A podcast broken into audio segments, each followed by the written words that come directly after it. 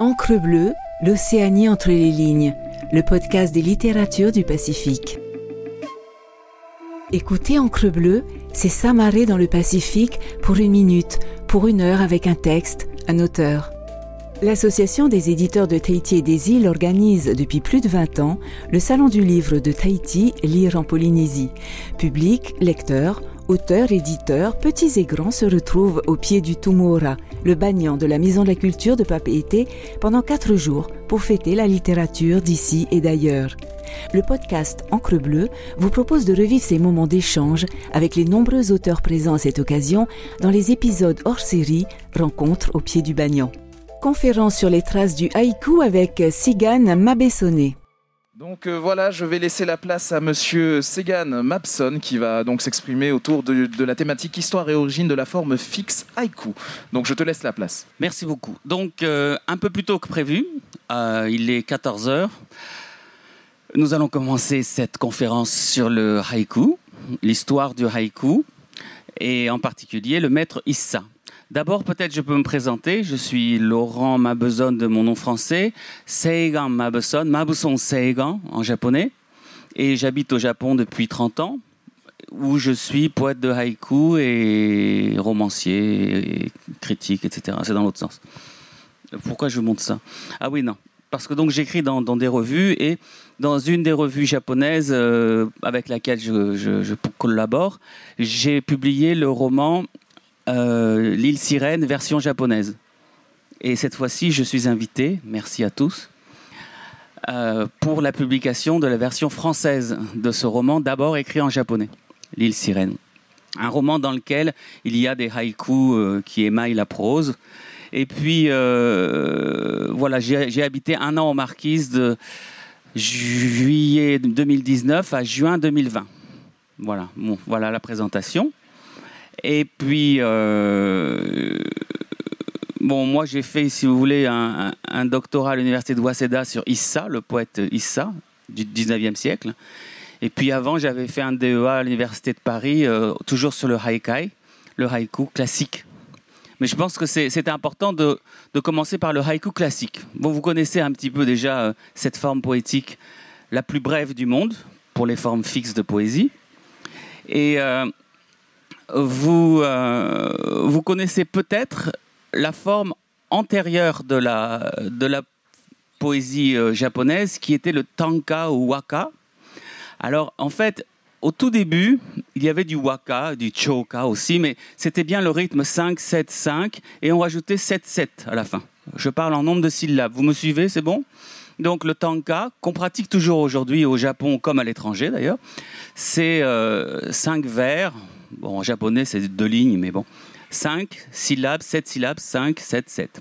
On avait ça, et puis on avait surtout le renga. Le renga, c'est un, un enchaînement de, de poèmes qu'on pratique en groupe. Ça, ça montre aussi le, le côté euh, très collectif de la culture japonaise, enfin où on aime le groupe, un peu comme en Polynésie, je suppose. Vous savez, on compose de la poésie en groupe. Et donc quelqu'un fait 5, 7, 5.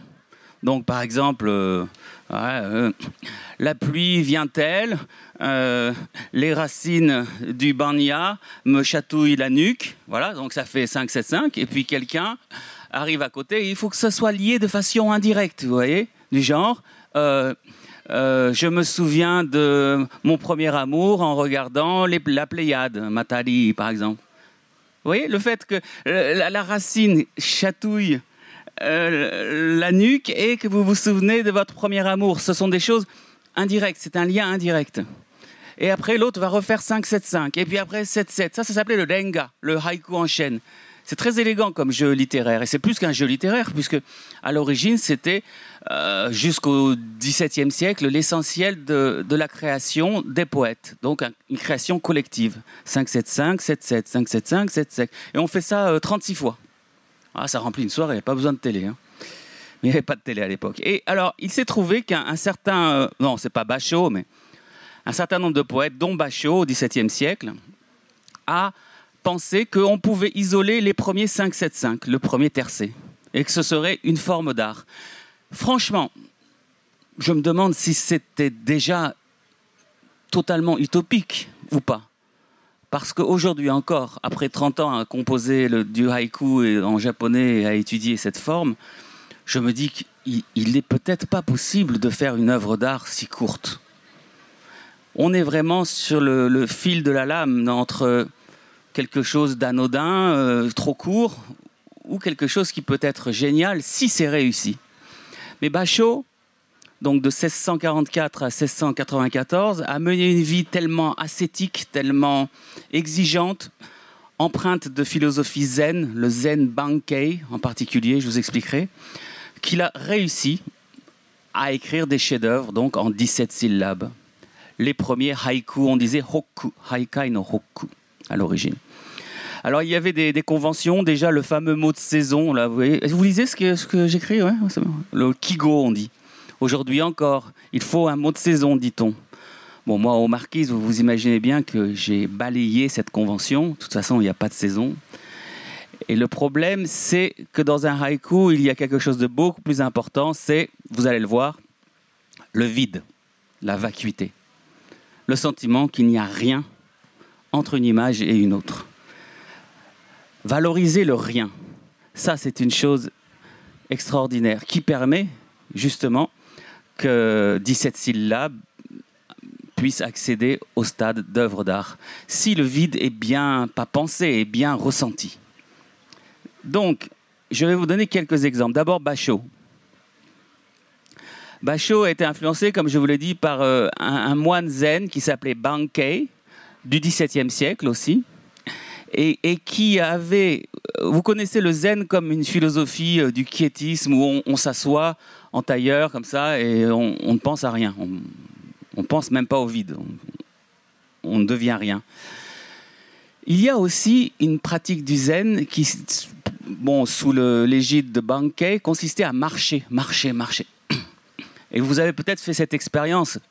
Moi, je, me souviens, aux marquises, on, voit des, marquisiens qui marchent, qui marchent, ceux qui n'ont ni, cheval ni voiture. Ils, finissent par accéder à une sorte d'état de, transe et de, communion avec la nature. C'est exactement, à mon avis, ce que recherchait le moine Bankei. Et c'est ce que rechercha à sa suite euh, le grand poète Matsuo Basho. Matsuo Basho a fait donc euh, des voyages. D'abord, il est allé à Nagano, là où j'habite depuis 30 ans, c'est-à-dire euh, au nord de Tokyo, dans, les Alpes japonaises. Et il, en a tiré un haibun, c'est-à-dire un, récit émaillé de haïku, qui s'appelle le Sarashinakiko. Dans le Sarashinakiko, il s'est dit que, bon, Nagano, enfin Shinano à l'époque, c'est un pays perdu et qu'il était très content de faire un voyage chez les sauvages. C'était ça, hein, quelque part. Parce que à l'époque, on allait à Kyoto quand on était de Edo, de Tokyo, mais on n'allait pas au Shinano. C'est un pays de sauvages. C'était un petit peu comme moi quand j'ai dit aux Japonais que j'allais aux Marquises pendant un an pour écrire des haïkus. Mais ils ont compris que non seulement les Marquisiens n'étaient pas des sauvages, mais qu'ils étaient leurs semblables. Leurs semblables en ce sens que les Marquisiens ont un rapport aux éléments animistes très proches des Japonais. Mais on en reparlera. Donc ensuite, il a voulu aller plus loin et il a fait un voyage, ben, c'est exactement le chemin qui passe par Fukushima en partant de Tokyo, qui monte vers euh, euh, Matsushima, Miyazaki. je ne sais pas si vous voyez la carte du Japon, il aurait fallu que... Ouais, je peux vous ressortir une carte du Japon là. Dans le PDF de mon livre. Alors, mon livre L'île sirène. Normalement, il y a une carte du Japon au tout début. Ah, ça, c'est un truc qu'il faut qu'on corrige, vous voyez. Ah, j'aurais pas dû le montrer. Bon, page 169, il y a Johan et c'était Jonas. Il y a une erreur. Ok. voilà, l'île sirène. Gna, gna, Je vous donne pas le PDF. Hein. Ah non. Ah non, c'est déjà assez dur d'écrire un livre. Hein. Voilà. Bon, euh, voilà. Ça, c'est. Et d'autres fois, Tokyo. Euh, ça, c'est Nagano. Vous voyez, hein, ouais. Donc, en fait, plus grand. Moi, j'habite là, à Nagano. C'est le nord. Hein. Bon, il fait 40 ans, il fait 40 en été, il fait moins 10 en, en hiver, donc c'est assez continental. Et donc, Basho a d'abord fait un voyage là, et puis il s'est dit, bah, je vais faire carrément le tour, et puis en passant par Fukushima, monter jusque-là, Matsushima, et puis je vais traverser cette, euh, cette euh, chaîne de montagnes, et je vais faire ce que personne n'a fait, c'est-à-dire la côte cachée du Japon. Parce que le Japon, vous savez, le côté pacifique, c'est la, c'est, la côte que tout le monde connaît, Nagoya, Osaka, tout, bon, tout le monde... euh, il y a le Shinkansen et ça, c'est- très développé. Seulement, de ce côté-là, il fallait avoir le courage. C'était vraiment les, marquises japonaises, quoi. hein. Et donc, euh, il descend, il descend, Fukui, là où il y a les centrales atomiques. euh, je dis centrales atomiques parce que je pense que c'est exactement la même chose qu'une bombe atomique, c'est-à-dire euh, la même technologie et le même but. Enfin, bon, bref. Le nucléaire, c'est un autre problème, mais bon. Je suis d'accord avec la majorité des Polynésiens pour être contre le nucléaire. Donc, il, a, il est passé par tous les endroits perdus où aujourd'hui on a construit des centrales nucléaires. C'est ça. C'est pour ça qu'il est passé par Fukushima, par euh, Fukui, etc. Et puis après, il est retourné là et, il a écrit en six mois le, le récit de, de 3000 kilomètres. C'est donc cette philosophie de marcher pour écrire, marcher pour se purifier. Le Zen Bankei. Moi, j'aime beaucoup ça. C'est ce que j'ai fait aux Marquises et c'est ce que je, je continue à faire au Japon tous les matins. Par exemple, alors voilà, c'est ça, il faut que ce soit interactif, m'a-t-on dit. Ce haïku, qui est la fin de son voyage, puisqu'il est mort euh, peu après euh, l'ascente du bout du monde, on dit, c'est-à-dire Okuno Hosomichi, le récit qu'il a fait de son dernier voyage. Tabini yande. Là, je vous ai pris de court, c'est vrai. Bon, on recommence. C'est- pour aussi ressentir les vibrations de cette langue japonaise si belle parce que si lumineuse. C'est-à-dire que c'est proche des. On pourra en reparler. C'est vraiment proche d'un point de vue phonologique des langues polynésiennes. Consonne, voyelle, consonne, voyelle. Tabini yande. Ouais. Yume wa kare no o kakemeguru. On considère que c'est le, chant du cygne de Basho, son dernier haïku. Et, euh, et ça veut dire tomber malade en voyage, mes rêves parcourent la lande en hiver. Bon, c'est et alors? Ben euh, non, c'est bon. La lande en hiver, c'est très important dans la, la- philosophie japonaise. Le, fuyu no bi, la beauté de l'hiver. Aimer ce dépouillement que- qu'on voit dans la nature en hiver, c'est un idéal pour le, le dépouillement zen. Et il est décédé le 14 novembre, donc effectivement, vous avez cette joie de mourir en hiver quelque part. Et le fait qu'il continuait à voyager, même en étant malade, au moment où il savait qu'il s'en allait. Ses rêves continuaient à voyager. C'est beau, non? Donc, un sujet, non, deux sujets, la maladie en voyage et un autre, la lande en hiver. Ça, ça suffit pour faire un haïku. Vous avez deux, sujets qui ne sont pas reliés, vous les, reliez, déjà vous avez quelque chose. Comme disait Matisse, une couleur ce n'est rien, deux couleurs c'est de la sorcellerie. Mais il faut qu'il y ait un vide entre les deux, c'est-à-dire euh, si c'est la même couleur, euh, c'est pas intéressant. Vous voyez? Voilà un exemple donc de Bachot et de son esthétique. On va euh, directement vers Bousson, euh, euh, qui, a travaillé au renouveau du style Bachot au XVIIIe siècle, lui, parce que le haïku était devenu tellement populaire, le hokku, que tout le monde commençait à faire des concours de hokku comme on a fait ici. Vous savez que c'était un succès extraordinaire, près de 1000 haïkus. J'étais débordé, moi, au Japon. J'avais encore, encore, ça arrive, ça arrive. Merci. Et merci pour la, qualité aussi. Et, merci pour l'atelier haïku adulte qu'on a fait ce matin, qui est un kukai, comme on dit en, japonais. Une chose que j'ai oui, que, introduite euh, en France en 2006 et qui aujourd'hui essaime dans toute l'Europe, même au, Québec. Tout le monde fait des kukai, tout le monde fait des ateliers de haïku. Si ça vous intéresse, je pourrais vous donner les coordonnées des personnes qui ont participé à l'atelier ce matin et qui veulent re- recommencer. Donc ça va peut-être faire comme à Paris a 14 ans, quand je leur ai dit comment on faisait au Japon. C'est-à-dire, on, amène chacun son haïku sans le nom. Et puis on vote les uns pour les autres et après on discute sans savoir le nom des auteurs. C'est très démocratique. Parce que le, maître de haïku, ben, c'est lui qui a les moins bonnes notes et c'est comme ça. Par exemple. Donc ça a été, ça a été très bien aujourd'hui. Et euh, ce genre de, choses, malheureusement, ça peut mener a un côté un peu euh, mercantiliste du haïku, où c'est un concours, tu as gagné, tu as droit à ta savonnette. à Aujourd'hui, il y a encore des concours de haïku où euh, vous gagnez euh, un kilo d'huile ou des trucs comme ça. Bon. Et à l'époque de Bousson, c'était un peu ça. Et donc, il a dit non, on retourne à Basho. Et Bousson, de Kyoto, a des voilà, a, a été euh, le, si vous voulez, le, le, le, le sauveur du haïku artistique parce que ça devenait, euh, ça devenait quelque chose de pas trop populaire mais trop facile, trop vénal où on faisait des concours sur, euh, toutes les semaines. Et puis c'était un grand peintre chinois. Enfin, dans la tradition chinoise, c'est un japonais, mais un grand peintre dans la tradition chinoise. Alors, on lit le haïku là? Il y en a qui lisent le japonais, non? Non? Il aurait fallu que je reçoive de l'argent de l'Université de Polynésie française, parce que je fais un cours de japonais là, hein? Mine de rien. Enfin, l'éducation publique m'a trahi tant de fois, je l'ai abandonné. Donc euh, maintenant, je, fais de l'université populaire. Voilà. Nano Hanaya. Nano Hanaya. Tsuki wa higashi ni. Hi wa nishi ni. Oui, il y, a- un rythme, il y a quelque chose. Hein. Ni, ni, ni. C'est pas des rimes, mais bon, c'est. Champ de colza en fleurs. Vous savez, les champs de colza, c'est tout jaune, c'est- immense. Et c'est d'autant plus euh, beau que ce n'est pas seulement pour les fleurs, c'est euh, comment dire, c'est pour faire du bioéthanol.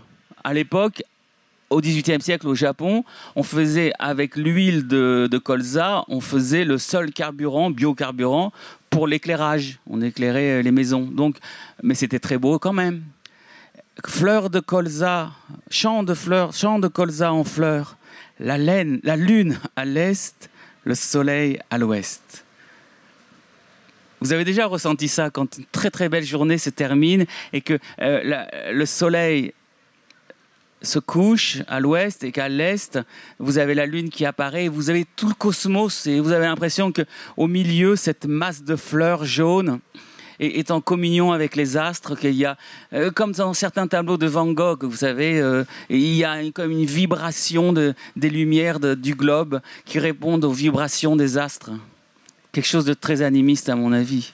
Même s'il a été influencé là, dans ce cas, par euh, un poème populaire qui disait la lune à, à- à- la lune à l'est, le soleil à l'ouest, mon amoureux au milieu. Bon, mais il a, il a copié. Bon, ce n'est pas seulement dans le cas de Bachot, de Bousson, ce n'est pas seulement euh, comment dire un haïku visuel, puisque c'était un grand peintre aussi.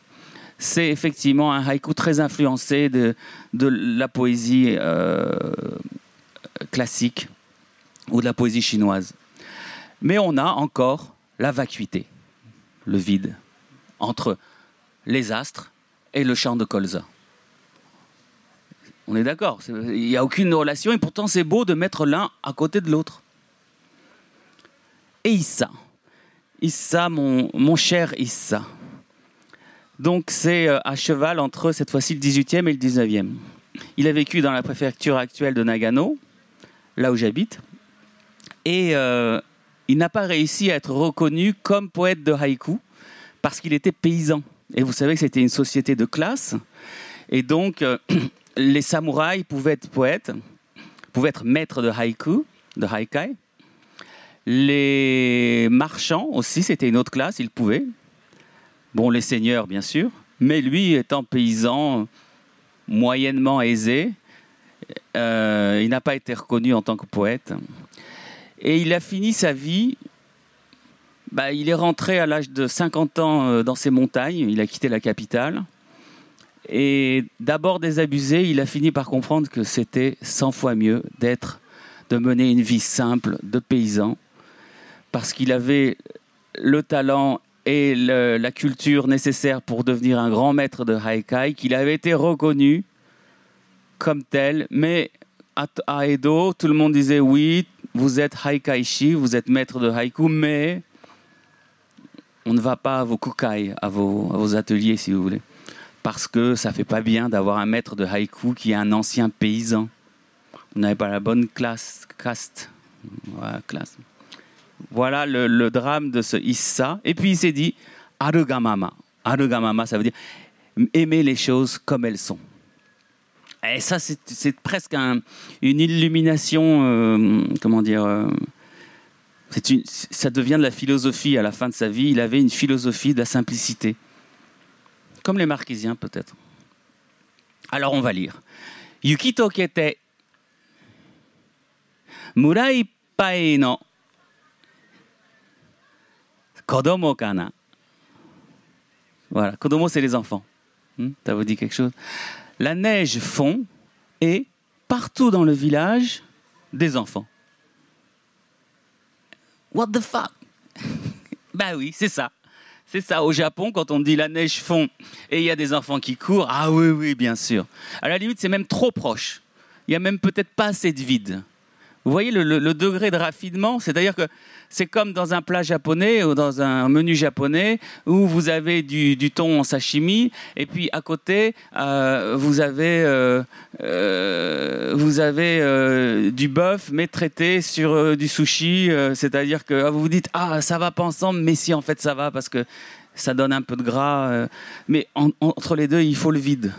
C'est ça. Pour moi c'est vraiment un poème simple et en même temps avec de la vacuité. C'est la vie dans les villages au nord du Japon.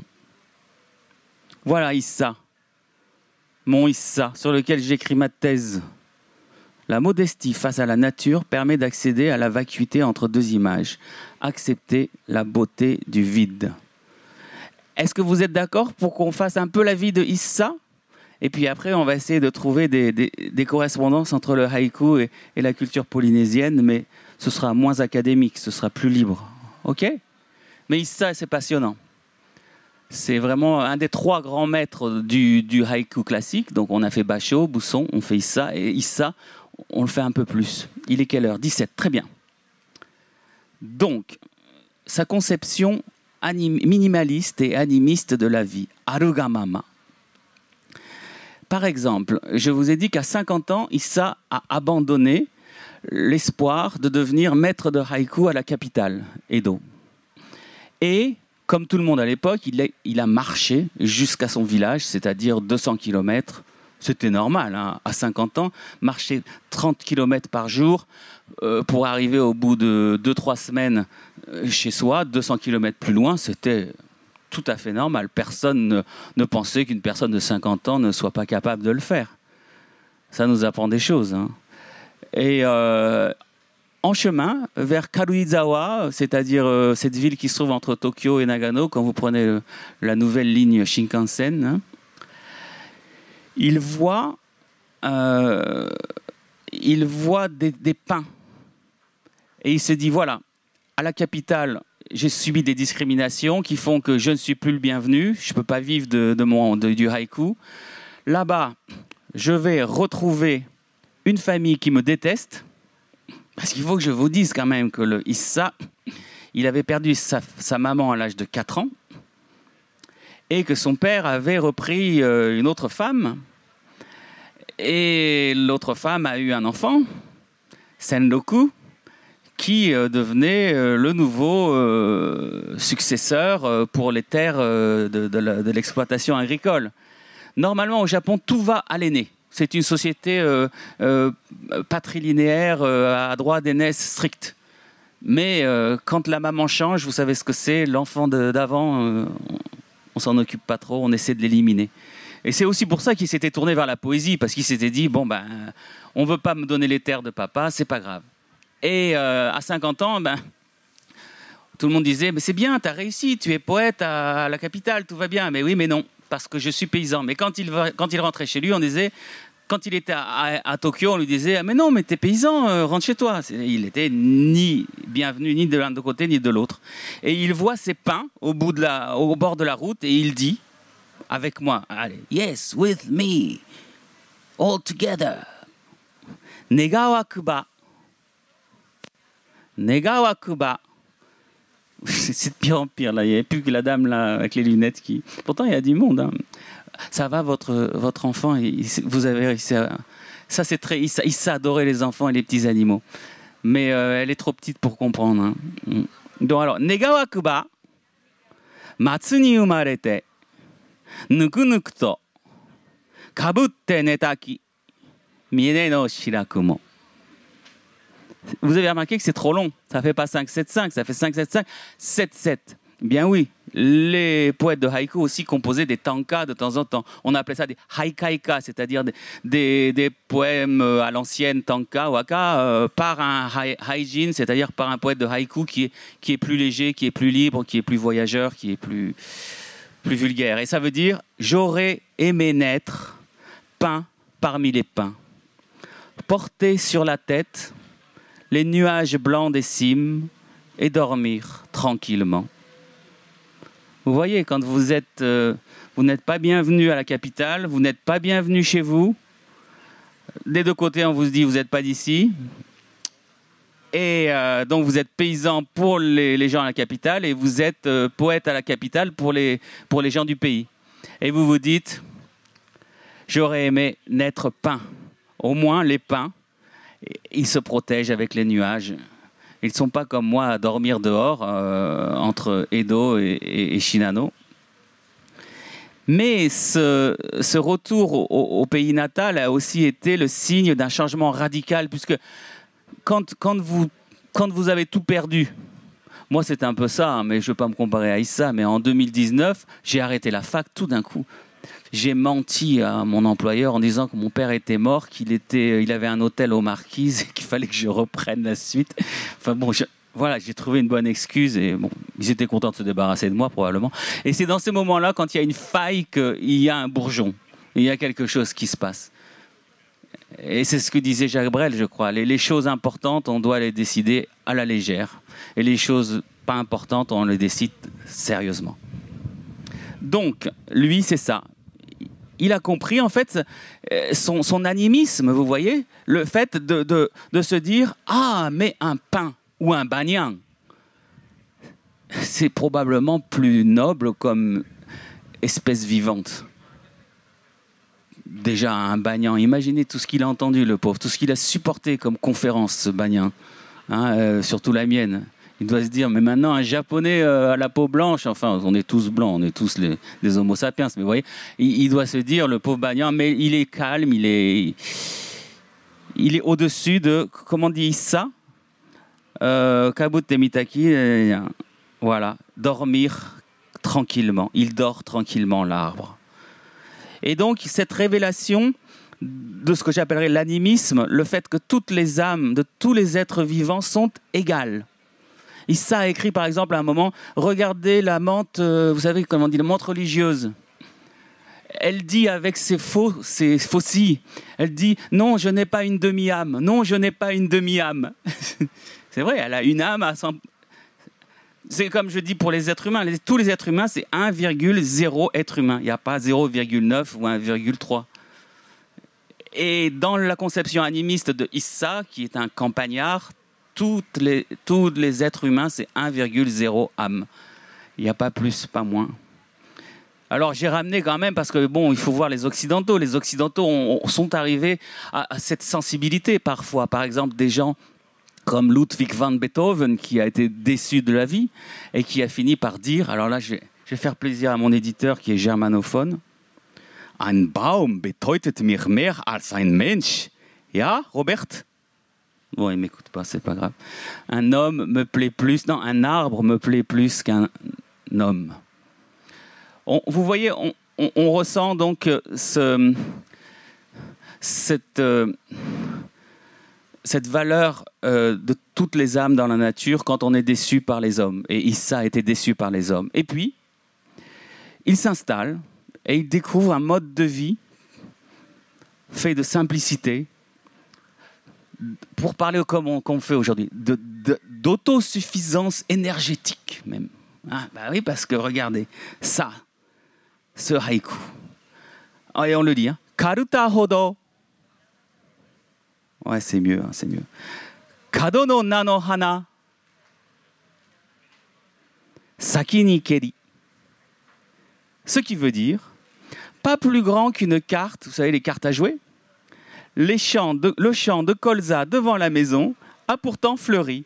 Il découvre des petites choses anodine comme ça, mais comme il habitait à la capitale, il n'avait pas l'habitude de voir que chacun devant sa maison avait un petit champ de, fleurs de colza et il était autonome en, huile de colza pour faire à manger, pour faire son, électricité. Euh, voilà. Et bah, bien sûr, euh, zéro émission CO2. Mais c'est la vie des campagnes qu'il redécouvre. Seulement, on lui refuse les terres de son papa, qui vient de décéder dans ses bras du typhus. Alors il s'installe, euh, il s'installe chez des amis de la, de la maman décédée. Enfin bon. Et, mais comme il est connu, bon, il réussit à donner des cours de, de haïku, des kukai. Et, euh, et il lui arrive quelque chose, c'est qu'il attrape le Covid. Non, c'est pas le Covid. Il attrape une maladie transmissible, comme euh, bah, on en a eu beaucoup hein, avant le Covid déjà. Et c'était comme aujourd'hui, c'est-à-dire que ça a créé des, tensions dans la société. Et en l'occurrence, euh, aucun de ses disciples de haïku ne voulait l'héberger. C'est amusant parce qu'ils avaient peur d'attraper euh, la sale maladie. Et il y en a un qui s'appelle Uehara Bunro. Je vois, je passais toujours devant sa maison quand j'enseignais au lycée, qui lui a donné une partie de sa maison avec des, vous savez, les, les portes euh, en papier, la japonaise, hein, complètement défoncées, enfin une vieille, une vieille remise, quoi. Au moins, tu vas pas me refiler la maladie. Mais je, je t'accepte, c'était déjà bien. Et il, il euh, compose ce haïku. Hai, utsukushiya. Oh là là, oh là là, on y va alors. Yes. All together. Utsukushiya. Shoji no ana no Amano gawa. Elle est plus belle encore, la voie lactée, à travers le trou du shoji. Le, shoji, ce sont les, vous savez, les portes japonaises avec les feuilles de, papier de riz. Eh oui, elle est encore plus belle quand c'est dans, une maison euh, pauvre d'un ami qui a sacrifié sa sécurité peut-être et en tous les cas euh, une partie de sa maison pour moi. Il a découvert que la simplicité des paysans qui avaient du cœur, des gens simples, c'était la véritable beauté poétique et que cette voie lactée qui au Japon est symbole des amours entre Vega et euh, je me souviens plus quelle étoile, enfin c'est vraiment euh, la beauté euh, surannée des, classiques chinois, eh bien il, vaut mieux la voir quand on est malade. Il pensait mourir après, hein, et c'était vraiment son dernier haïku en principe. Il vaut mieux l'avoir euh, d'une maison qui vous a été euh, prêtée par un ami, un vrai ami.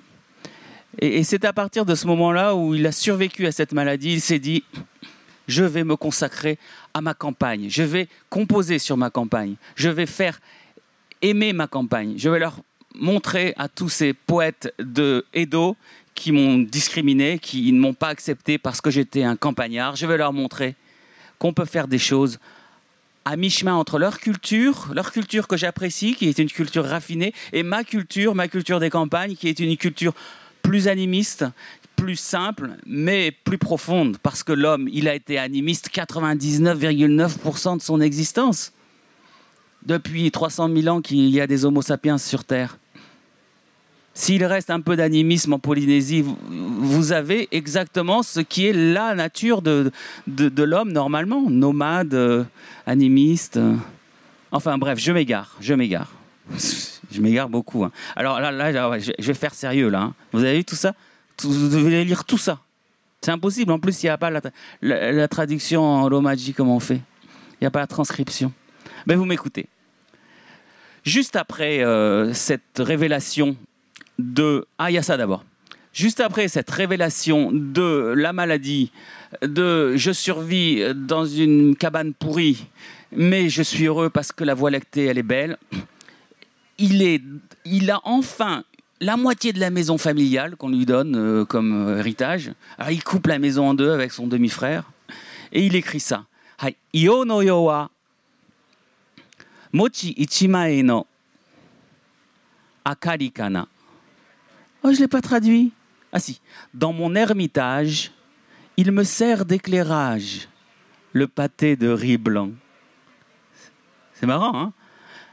Vous, vous avez, vous savez, les, les, les de cheminées japonaises qui sont en creux comme ça, avec le, le brasero dedans. Et puis ça sert à tout. Ça sert à faire à manger, à faire les mochi, vous savez, les, les pâtés de, de riz comme ça. Euh, ça sert à sécher le linge autour. Pas de, séchoir électrique. hein. Ça sert à, à avoir chaud, oui, entre autres. Et à, l'éclairage. Alors, c'est cette sensibilité au, manque de, lumière qu'on a perdu aujourd'hui. Euh, voir que, ah, je mange quelque chose de blanc, du mochi, donc c'est plus clair à l'intérieur de la maison. Et il faut quand même être très sensible et vivre dans un environnement assez sombre. Et, donc je voulais dire que euh, même aujourd'hui, quand on nous parle d'écologie, on dit euh, oui, on va faire des lampes euh, super performantes, etc. D'ailleurs, moi, j'y comprends plus rien quand on va acheter des lampes. On ne sait plus maintenant quelle ampoule qui, est moins chère, plus chère, dure plus longtemps, moins longtemps. Le mieux, c'est quand même reuse, reduce et reduce. hein. C'est-à-dire, tu mets une toute petite lampe le soir, c'est très beau. Moi, quand, je, suis le soir tranquille, c'est très sombre à la maison. Oh, ça fait du bien. J'ai l'impression d'être aux marquises. Pas de lumière. Et, là, c'est cet amour de ce qu'on appelle hinabi en japonais. C'est-à-dire le, euh, le contraire de miyabi, c'est-à-dire l'amour de la pauvreté. On dit wabi, sabi, vous connaissez peut-être cette esthétique, mais hinabi, c'est l'écologie, l'écologie humaniste de, Issa. Et puis le lendemain de ce haïku, où il a enfin sa demi-maison, et puis il est content, il dit ça. Alors là, attention, c'est ce que je vous ai dit, c'est du costaud. hein. Tada shiji o tomo to shite. J'arrête. hein. Là, là le, c'est pas un haïku, c'est de la prose, donc euh, je lis. À, à la kabuki, alors. Tada shiji o tomo to shite. Zouka ni shitagai. Kotoba no fugai yorimo, kokoro no makoto koso nobu bekere. 吹く松風の音もあるがまま10日の影も静かにて心ゆくばかり行事けり C'est beau, hein C'est beau le japonais, hein Lorsqu'on personne n'écoute. hein. Ah si, là. Donc, ça veut dire juste rester l'ami des quatre saisons, obéir à la nature, se soucier plus de la vérité de l'âme que du raffinement de l'expression. Accepter d'aimer de tout son cœur les choses telles qu'elles sont. Le bruit du vent dans les pins, l'ombre calme d'une chandelle et toute autre chose. C'est beau, hein? C'est-à-dire qu'il a compris ce que Gandhi disait You must be the change you want in the world. Mais beaucoup plus tard. Au lieu de faire la morale aux gens, déjà, tu vis humblement, sobrement, en- dans la simplicité. C'est ce que j'ai retrouvé euh, aux Marquises. Et donc, à 53 ans, ben, il se marie. Alors, c'est amusant parce qu'il se marie avec une, euh, une femme qui a été rejetée par un samouraï. C'est-à-dire que le samouraï du village, il y en a un, quoi, qui travaille pour Tokugawa. Et il avait des maîtresses. Ah non, il, euh, il avait le droit de cuissage sur les, les domestiques. Et puis, quand elles étaient euh, enceintes, eh bien, en fait, c'était le poète du coin qui devait se marier avec. Donc, il la récupère, mais l'enfant qui naît décède. Mais vous allez voir, ça n'est pas la fin. Je sais qu'il y avait une mortalité infantile importante à l'époque, mais bon, à la suite de ça, il a un premier fils de lui-même avec cette euh, Kiku, cette euh, jeune fille de 28 ans de moins que lui, qui s'appelait Kiku, donc euh, elle avait la trentaine, lui il avait cinquantaine. Mort subite à un mois. Bon, ça, ça existe, la mort subite du bébé. Bon, c'est vrai qu'en dormant comme ça vers le haut, on a moins de risques, mais ça peut arriver. Bon. Deuxième, une fille qu'il adorait, qu'il a appelée Sato. Moi, ma fille, euh, son second prénom, c'est Sato. Parce que, a- en- en- hommage à cette, cette fille qui, contrairement aux Japonais, dans cette société euh, à, droit d'aînesse euh, mâle, euh, lui, il voulait une fille. Il voulait pas un garçon. Donc, il a eu cette fille. Elle est morte de la variole à un an. Il n'y a pas de vaccin pour la variole à l'époque. Et ça a été un choc tel qu'il a écrit un chef-d'œuvre, un... Mon printemps. Sa fille, c'était son printemps, à 55 ans. Une fille qui avait l'air très intelligente. À un an, elle commençait à parler et tout. Enfin bon.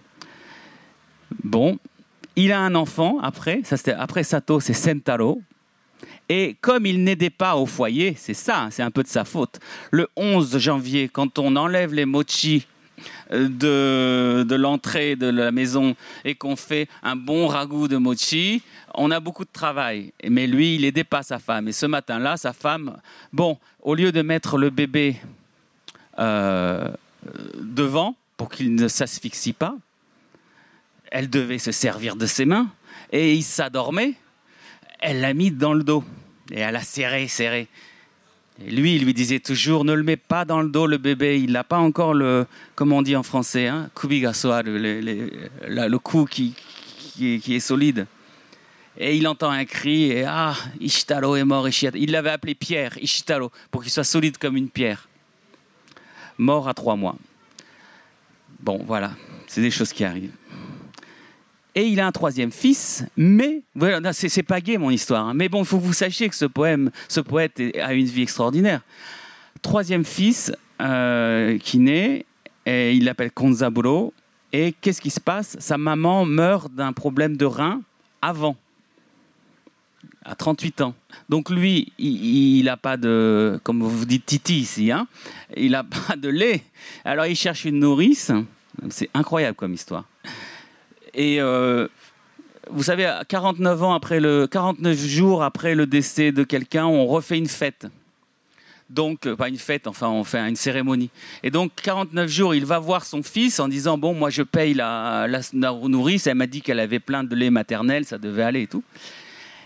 Et malheureusement, elle faisait semblant de lui donner du lait, elle lui donnait de l'eau chaude au gamin, parce qu'en fait, elle n'avait pas du tout de, de lait mais c'était un moyen de gagner de l'argent. Vous voyez, même chez les paysans, c'est ce qu'il écrit, euh, il y a des, gens mauvais, euh, comme chez les samouraïs de la capitale. Et, et le gamin, ne, alors il change tout de suite de nourrice, il en trouve une qui a vraiment du lait, mais le, petit euh, ne survit pas. Et il meurt à la suite de sa mère. Oh là là, c'est pas gay. Oh Issa il se remarie avec une fille de samouraï qui le méprise. C'est-à-dire il avait récupéré la fille que le samouraï voulait plus, maintenant une, une fille de samouraï. Mais lui, vous savez, il a des incontinences. Donc euh, voilà, c'est pas c'est pas marrant pour une fille de samouraï, même s'il est un peu célèbre euh, en tant que poète provincial, elle n'a pas envie de changer ses couches. Elle s'en va au bout de six mois. Il se remarie à l'âge de 65 ans avec une femme super, Yao, géniale, gentille comme tout. Et, euh, mais un incendie ravage son village. Et il finit dans cette petite baraque. Voilà. Ah, je vais l'agrandir. Hein. C'est tout petit. On peut le visiter encore si vous venez à Nagano, où j'habite, où il habitait. Voilà. Il y a ça. Alors, une toute petite fenêtre comme ça. Et euh, il meurt d'un AVC. Bon, il buvait un peu trop d'alcool probablement, mais la chose fantastique. Et, c'est ça qu'on retient de Issa quand on va là-bas. C'est que son épouse était enceinte de 19 semaines. Et à 19 semaines, moi j'ai vu ma femme, c'était, c'était, on le voit. Et donc il a pu mourir en caressant le ventre de sa femme en disant voilà, peut-être je vais laisser quelque chose d'autre que mes haïkus. Et son dernier haïku, c'était euh, Furuyuki o harau, Furuyuki kakashikana. Euh, L'éventail sous la neige qui tombe n'a même plus le courage de se débarrasser de la neige. C'était lui-même, il était devenu un éventail. Quoi. Vous savez, les, hommes de, les hommes arbres. Il était devenu un homme arbre. D'ailleurs, Kobayashi Issa, son nom de, de, famille, Kobayashi, ça veut dire petit bosquet. C'était un homme arbre. J'ai fait une, biographie de Issa, poète écologiste en japonais, que j'ai publié au Japon. Si je la, vais peut-être la traduire en Issa, l'homme arbre. N'est-ce pas, monsieur Banyan Et il y a plein de descendants de Issa dans son petit village aujourd'hui encore, au nord de Nagano.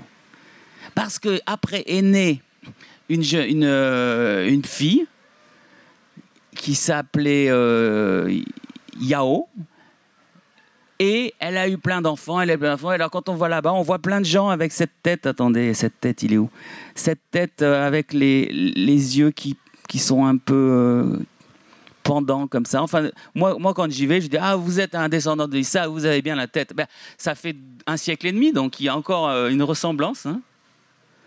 Quelle est la conclusion de cette histoire? C'est que Issa, on est dans les temps, Issa n'a jamais abandonné l'espoir de transmettre la vie. Et transmettre la vie, à mon avis, c'est la chose que recherchent tous les artistes, que recherchent tous les hommes et que recherchent tous les êtres humains, quel que soit leur mana, quelle que soit leur âme.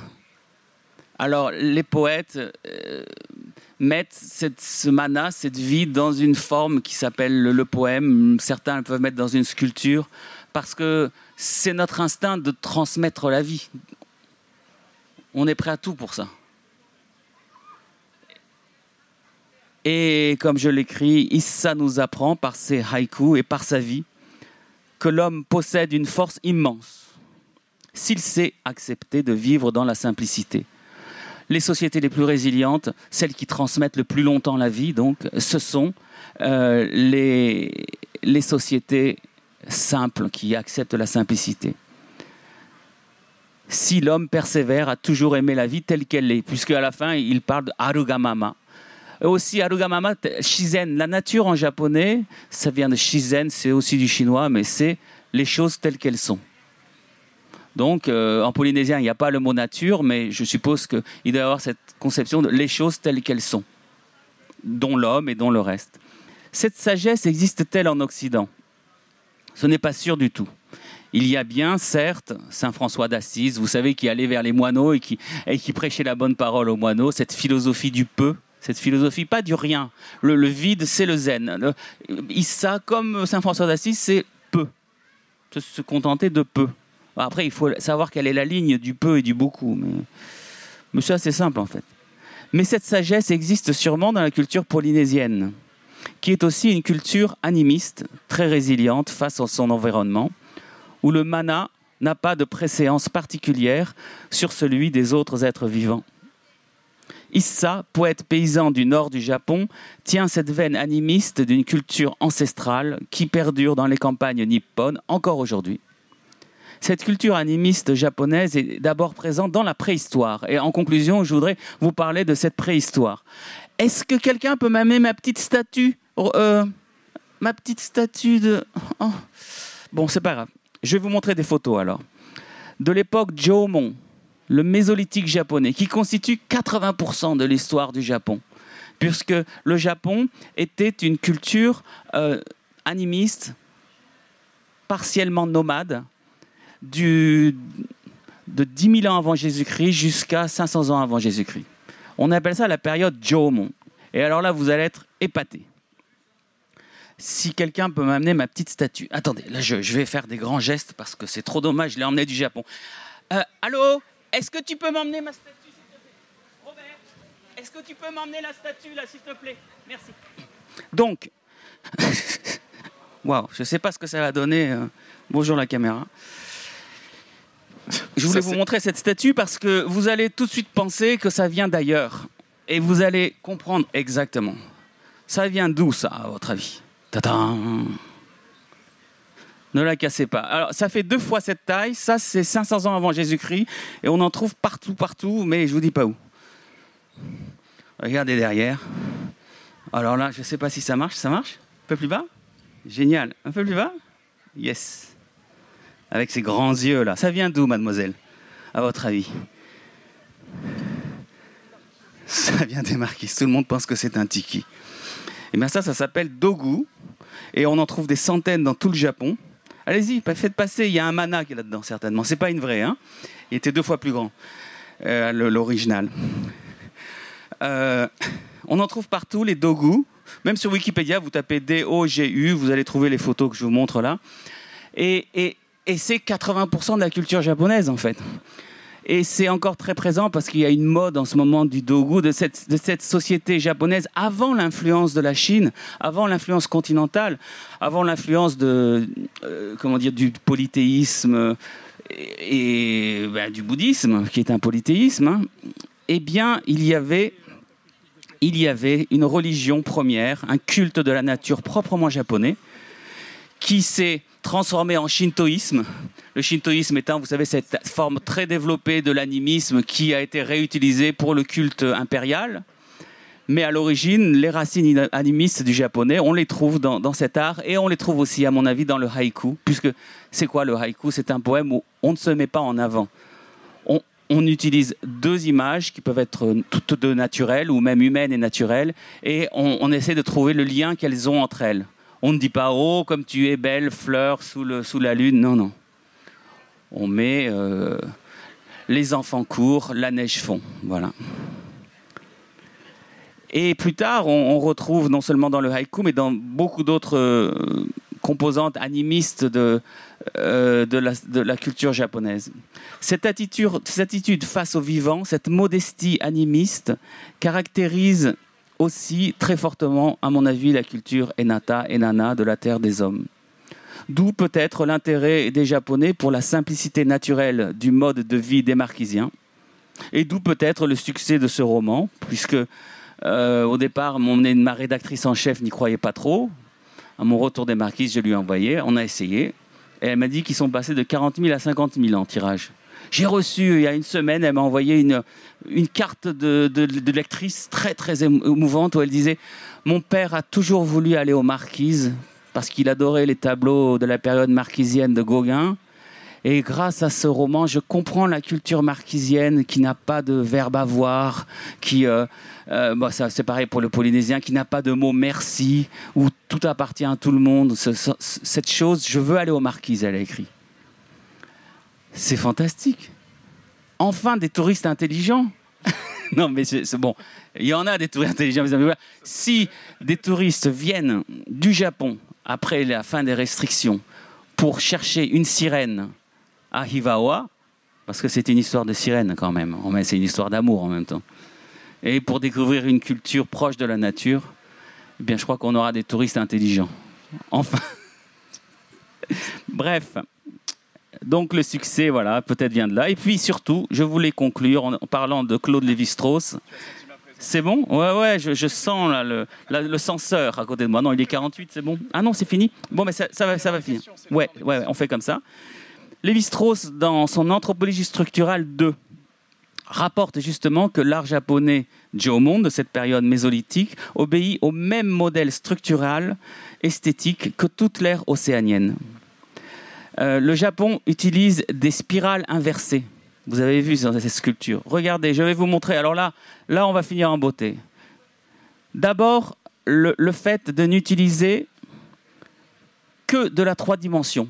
On ne veut pas, ça c'est japonais, hein, on ne veut pas d'art en deux dimensions. Parce que dès qu'un objet devient bidimensionnel, il est soumis au regard de l'individu qui le plaque il n'y a que de la sculpture, du tatouage dans l'époque Jomon et dans, et dans ce qui reste de Jomon euh, dans la culture Ainu à Hokkaido au nord, il n'y a que de la sculpture, l'équivalent du tapa, des vêtements et du tatouage que des choses en trois dimensions. Euh, Lévi-Strauss explique que des marquisiens ont été euh, appelés à Paris, on leur demandait de dessiner un poisson et ils dessinaient le poisson écartelé. Ils étaient incapables de penser qu'on puisse dessiner le poisson vu d'ici ou vu de là. Non, il fallait que tout le poisson soit là vivant, avec tout son mana. Donc, comme sur un tatouage, on l'écartèle. C'est passionnant. Alors, j'en ai d'autres, hein. mais je ne sais pas si tu vas me permettre. Mais attends, ça, ça vaut la peine quand même. Regarde, regarde. Vas-y, vas-y. Ça, c'est japonais du 5e siècle avant Jésus-Christ. Tous ces tatouages, ces yeux, c'est pas tant, hein, c'est un dogu. Ça aussi, ça, c'est 10 000 ans avant Jésus-Christ, vous voyez et effectivement, on sait que la culture austronésienne, on suppose que voilà, les, Japonaises qui avaient un visage beaucoup moins euh, asiatique probablement, de l'époque Jomon, étaient tatouées comme cela, avec, euh, bah, ça ressemble beaucoup à des, décorations euh, marquisiennes. Et, et, on sait de toute façon que la culture proto-austronésienne a eu un grand courant que vous connaissez qui va jusqu'aux Marquises à la Polynésie. Et puis un autre courant qui est allé vers le nord, qui est passé par la Corée et, qui s'est terminé par la culture Ainu et la culture Jomon. D'un point de vue euh, phonologique aussi, là, il faudrait que je vois avec euh, Michael Kor. Euh, en japonais, uta veut dire chant et en marquisien, uta, c'est une coïncidence, veut dire une sorte de chant. En polynésien, ahi, c'est le feu. En japonais, hi, c'est le feu. mono, mononoke, vous connaissez mononoke hime? Ben, Mono, ça veut dire tout et n'importe quoi, mais ça veut dire l'âme. Mana, ça veut dire tout et n'importe quoi, et ça veut dire l'âme. Donc, il suffit d'observer ces, similitudes euh, remarquées par Lévi-Strauss pour euh, peut-être se dire euh, ceci. Quatre phrases. Ne pourrait-on donc pas considérer que le haïku aussi, si on le conçoit comme un art poétique animiste, est bien une émanation de cette même sensibilité de ce même rapport premier à la nature qui caractérise tous les peuples du losange océanien. Voilà. Moi, je ne suis pas Emmanuel Macron. Je ne sais pas de, dire pour l'économie, il vaut mieux que la Polynésie se tourne vers le Japon et l'Australie, euh, l'Indo-Pacifique. D'ailleurs, l'Australie, ça a déjà coulé. Mais, mais euh, vous voyez, je pense qu'avant ça, il faut comprendre qu'il y a un socle, probablement un socle commun aux cultures océaniennes et que le triangle polynésien, Rapa Nui, euh, Hawaï, Nouvelle-Zélande, si vous rajoutez le Japon en haut, le Japon ancien, vous avez eh bien, la Micronésie, la Mélanésie aussi qui forment un losange océanien. C'est beau, hein? C'est aussi la raison, moi je suis un, un homme du Pacifique maintenant. Et dans ce cas, contre toute attente, ne peut-on dire que le haïku, est destiné à se développer en dehors du, de l'archipel japonais, plus naturellement encore en Polynésie que dans toute autre région du monde. Et à mon avis, c'est la raison pour laquelle nous avons eu tant de haïkus et tant de haïkus animistes d'une qualité extraordinaire pendant ce concours de haïku, dont vous aurez le palmarès demain après-midi. Arigato gozaimashita. Avec la petite promo, c'est bien placé en plus. Alors, est-ce qu'il reste trois minutes pour les questions? Je pense que je peux prendre une ou deux questions selon la longueur. Donc, est-ce qu'il y a des questions dans le public? Allez, trois minutes. Il y, a le bruit du vent, ça c'est sûr. Mais euh, le vent pose des questions. Le vent pose des questions. Tu, es un poète, décidément. C'est ça. allez-y, allez-y. Euh, d'accord. Moi, s'il n'y a rien, c'est le vide, c'est bien le vide aussi. Bah, Et puis, je... suis au stand à. Donc, euh, on pourra discuter de, façon plus intime. Oui, alors, très ah, bien, merci. Euh, en parlant de haïku, haïku c'est ce qui se fait. Enfin, c'est. Comment on appelle C'est les poèmes, tout ce qui est mélodieux, avec des instruments Ah, tu veux savoir s'il y a eu une, une, mise en musique des haïkus Parce que la façon dont les, les textes sont, sont dits, moi, ça, ça, me rappelle justement les outés. Voilà, outé, uta en marquisien peut-être. Mais en japonais, uta, ça veut dire poésie et ça veut dire chant en même temps. C'est le même mot. D'accord.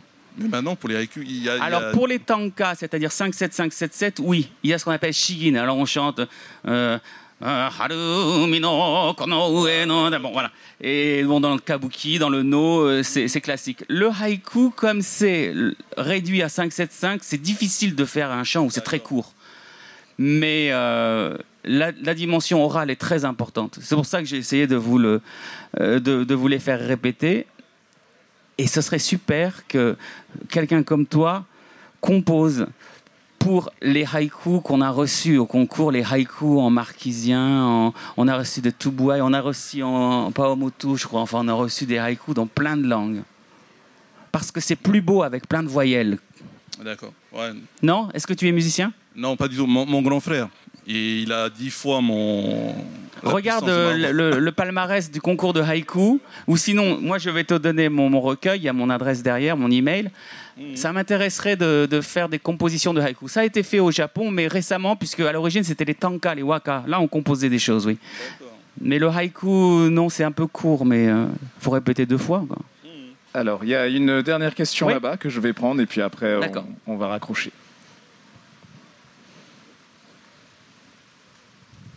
Décidément, le vent a soufflé des réponses aux oreilles. Oh, le dernier spectacle Tapairu qu'on a eu ici, Ouais. je travaille avec Macao Foster, Tamarki Purani.